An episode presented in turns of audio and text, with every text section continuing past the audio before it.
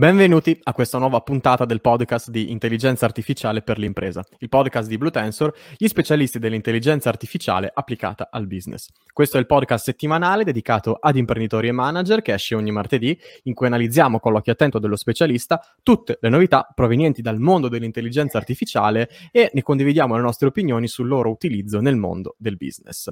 Ci trovate su www.bluetensor.ai e su tutte le piattaforme social, in special modo su LinkedIn LinkedIn dove siamo maggiormente attivi, ma in realtà noi siamo più attivi ovunque, ora come ora.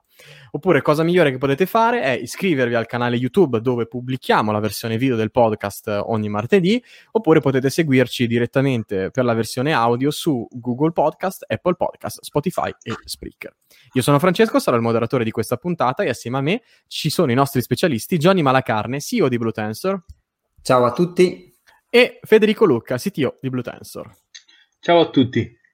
Bene, signori, che ne dite se parliamo un po' della situazione in questo momento dell'intelligenza artificiale? Che dite? Vol- volentieri, volentieri, volentieri. Sono proprio curioso di, di, di saperne di più. Madonna mia, curiosissimo, senti che comunque vabbè. Oggi infatti in questa puntata vogliamo parlare delle sette applicazioni di intelligenza artificiale che sono più diffuse nel mondo. E lo facciamo partendo da un sondaggio molto recente, voi lo sapete un po' che no- noi partiamo sempre dai sondaggi per riuscire a mantenere anche, eh, come dire, un approccio realista a quello che è il mondo dell'intelligenza artificiale. Infatti, secondo il Global AI Adoption Index eh, del 2021, comunque di IBM, che non è proprio bruscolini, il 31% delle aziende sta utilizzando l'intelligenza artificiale, mentre il 43% sta esplorando. Quindi siamo sostanzialmente a un 74% di aziende pro- a livello mondiale, poi vabbè, bisognerebbe vedere tutti i dettagli del sondaggio, sono lì a utilizzare o ad avvicinarsi all'intelligenza artificiale.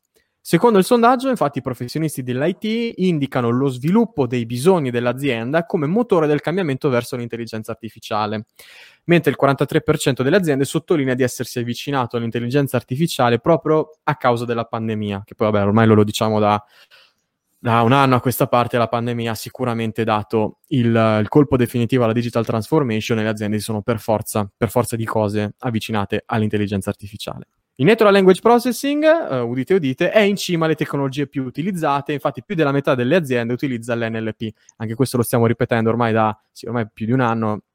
Eh, prima erano i chatbot, questo qualcosa di fastidioso, dopo il GPT-3, boom, di NLP, tutti vogliono il chatbot.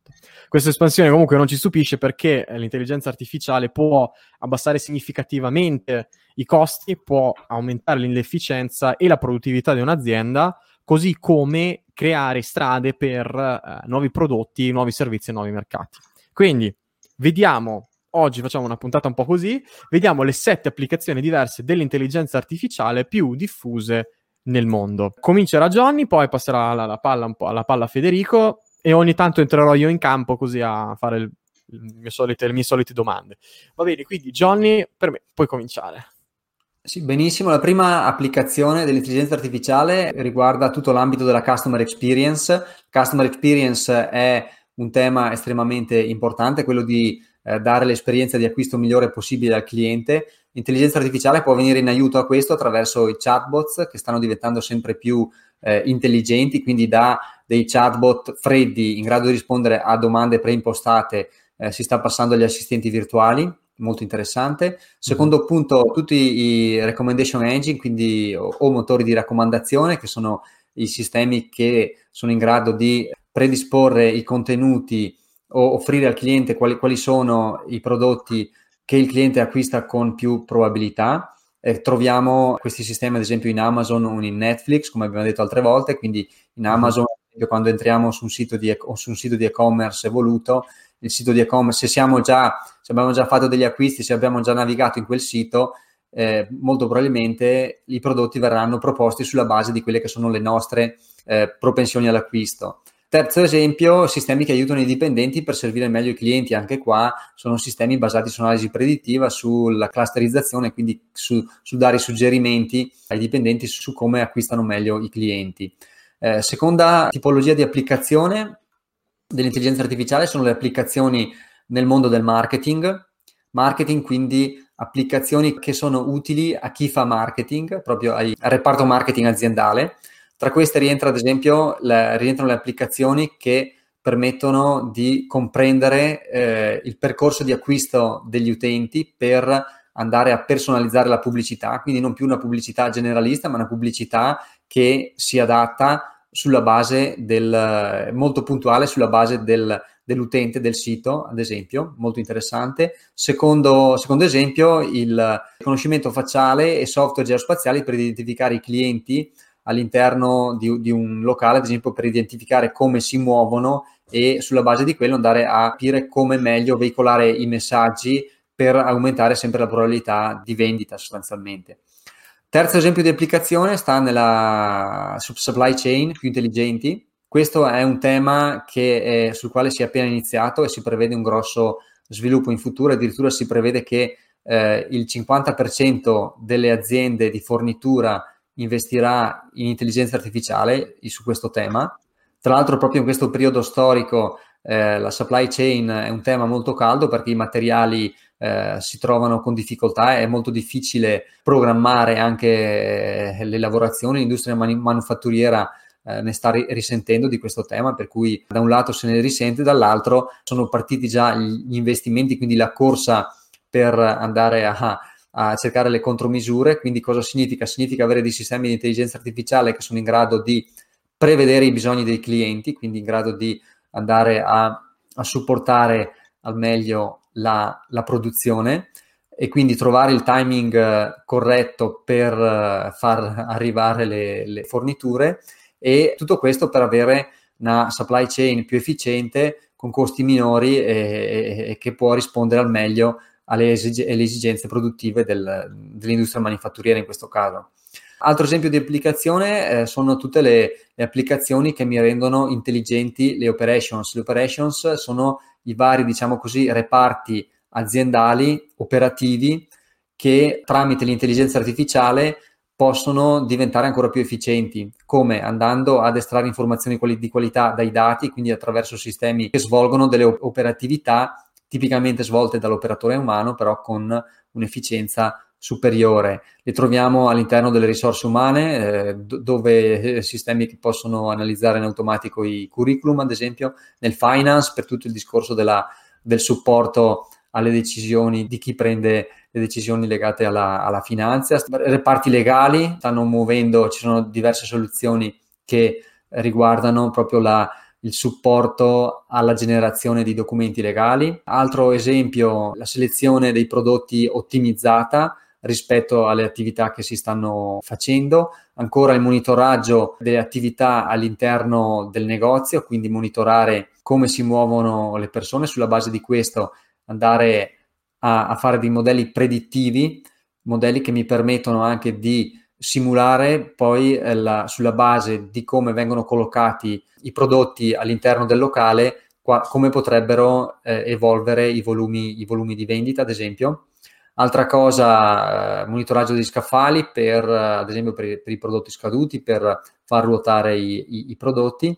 E altro esempio ancora, tutto il controllo delle attività di hacking o per le, prevenire le, le intrusioni non desiderate. Anche qui l'intelligenza artificiale viene messa in campo per andare a, a discriminare quelle che sono le normali attività e distinguerle, o meglio, andare a intercettare quelle che sono le attività non normali e potenzialmente pericolose per l'azienda. Ecco, questi sono tutta una serie di esempi che hanno a che fare con uh, le operations per farle diventare intelligenti. Eh, possiamo anche dirlo, sono anche una bella carrellata. Questo anche a sottolineare proprio l'intelligenza artificiale che si può, diventerà sì. poi molto simile all'informatica che si applica a qualsiasi cosa. Quindi, insomma, dovevo, dovevo immaginarlo che quello delle operations intelligenti sarebbe stato più, più corposo, ma adesso siamo arrivati qui, vediamo comunque di eh, passare a, a, Federico che, diciamo, prenderà tutte le altre tipologie di... Eh, le altre, quante sono rimaste? Sì, ne mancano altre tre, benissimo. Eh, allora, tre. le altre tre, vai, vai, vai, tranquillo, non, faccio, non dico niente, vai, vai, vai.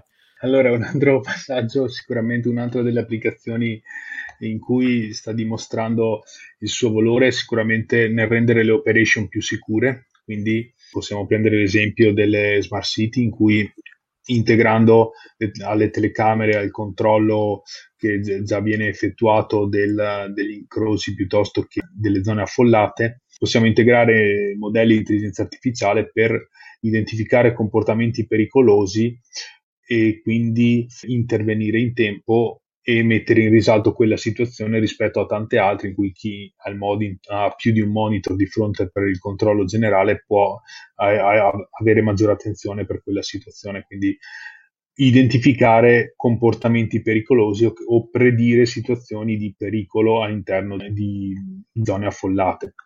Un'altra Un'altra cosa in, sicuramente riguardo al predire condizioni pericolose può anche essere l'applicazione più spesso utilizzata dell'intelligenza artificiale con le foto satellitari per andare a ricostruire eh, i possibili flussi di un'alluvione piuttosto che il movimento degli incendi attraverso la conoscenza del, del, del territorio e delle variabili climatiche che messi assieme tutti questi dati possono permettere a un modello di intelligenza di dare suggerimenti per la prossima azione da compiere piuttosto che identificare e dire le prossime zone in cui si avverranno, si verificheranno delle condizioni di pericolo. Poi un altro punto sicuramente è il controllo della qualità, sempre eh, legata anche poi dopo alla sicurezza per quanto riguarda poi l'utilità del prodotto da cui è stata fatta il controllo della qualità. Nel controllo della qualità, due linee diciamo, di pensiero sicuramente vedono molte applicazioni. Aumentare la velocità, quindi un controllo automatizzato e un controllo tutto attraverso processi automatizzati velocizza, velocizza il passaggio dei prodotti, velocizza le attività a contorno anche solo, non solo del controllo, ma anche naturalmente poi dopo dell'imballaggio. Quindi introdurre un modello di intelligenza artificiale per migliorare il controllo della qualità sicuramente porta dei vantaggi di velocità e anche vantaggi a livello di accuratezza.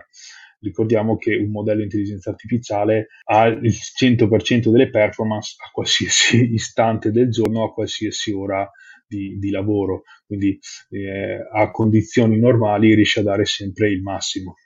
E un altro settore in cui sicuramente ha dato risalto è la, la comprensione dei contesti, quindi processare molti dati, capire poi da questi dati il valore, quindi che siano dati scritti piuttosto che eh, acquisiti a livello di immagini o video, possono essere poi interpretati in base al, al tipo di dato che si riceve. Nel momento in cui riceviamo dalle telecamere di una macchina guida autonoma lo stile di guida o piuttosto all'interno dell'abitacolo il comportamento del pilota, si può sicuramente intervenire anche qui, come nei, nei modelli precedenti di comportamenti pericolosi, e permettere alla macchina di capire se è il caso di fermarsi lato strada o continuare.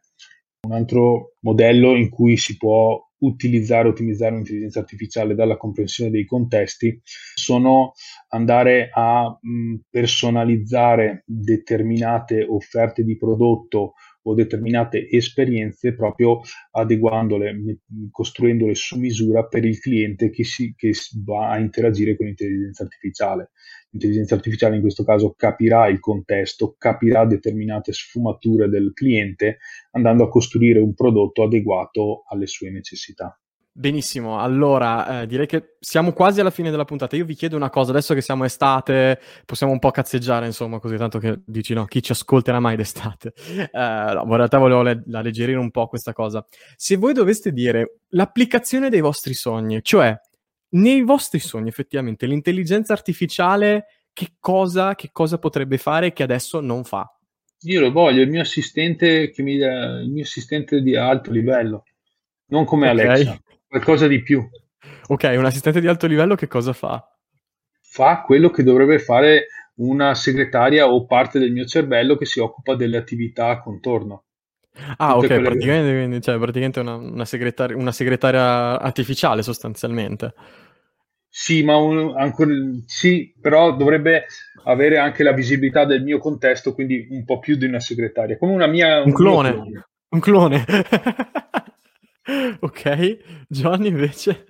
Sì, l'idea dell'assistente virtuale che ha intelligente di Federico piace molto anche a me, quindi la, il concetto del clone visto come la persona che prende le decisioni al posto mio, però sono sicuro che le decisioni che prende, cioè ci pensa lui io non devo pensare, devo, a volte a volte fare senza pensare non è, non è male, sapendo che la, la, cosa che si fa è, è già stata valutata e pensata ed è la cosa migliore per me. Sì, un po' come avere un secondo cervello, insomma. Eh, il, cerve- il, secondo cervello per le cose ripetitive e poi il cervello invece sì, per le cose sì. più... Sì. Ma non lo so, adesso che me lo dite effettivamente sì, eh, anche io pensare un, un, Alexa più evoluta, effettivamente un Google Home più, più, evoluto, molto più evoluto, una sorta di... Non so se l'avete mai visto i Jetsons, quelli che avevano il, il robot domestico che faceva sostanzialmente qualsiasi cosa. Una cosa del genere, però intelligente, con la capacità di ripetere i, i miei stessi pattern. Ok, direi che siamo arrivati effettivamente alla fine di, di questa puntata. Io mi prendo questo privilegio di chiedere a Johnny dove ci possono trovare i nostri ascoltatori e i nostri spettatori. I nostri ascoltatori e i nostri spettatori ci possono trovare facilmente sul sito internet www.bluetensor.ai all'interno del quale troveranno il, il modulo per contattarci, per chiedere una demo, oppure ancora possono telefonarci al numero verde 827 00 21 oppure ancora scriverci una mail a info-bluetensor.ai. Benissimo, allora siamo arrivati definitivamente alla fine di questa puntata. Io sono Francesco, sono stato il moderatore di questa puntata e vi ricordo di seguirci su YouTube per uh, iscrivervi al canale YouTube per ricevere ogni martedì il, il video, diciamo la, for- la, forma in video del podcast, eh, oppure vi- ci potete seguire su Google Podcast, Apple Podcast, Spotify e Spreaker per seguire la versione audio da diciamo, come è nato in, di per sé il podcast. Quindi lo ripeto, ah, anzi, no, no, non è che lo ripeto, però assieme a me ci sono stati i nostri specialisti, Johnny Malacarne, CEO di Blue Tensor. Ciao a tutti, alla prossima puntata. E Federico Lucca, CTO di Blue Tensor. Ciao a tutti, alla prossima puntata. Alla prossima.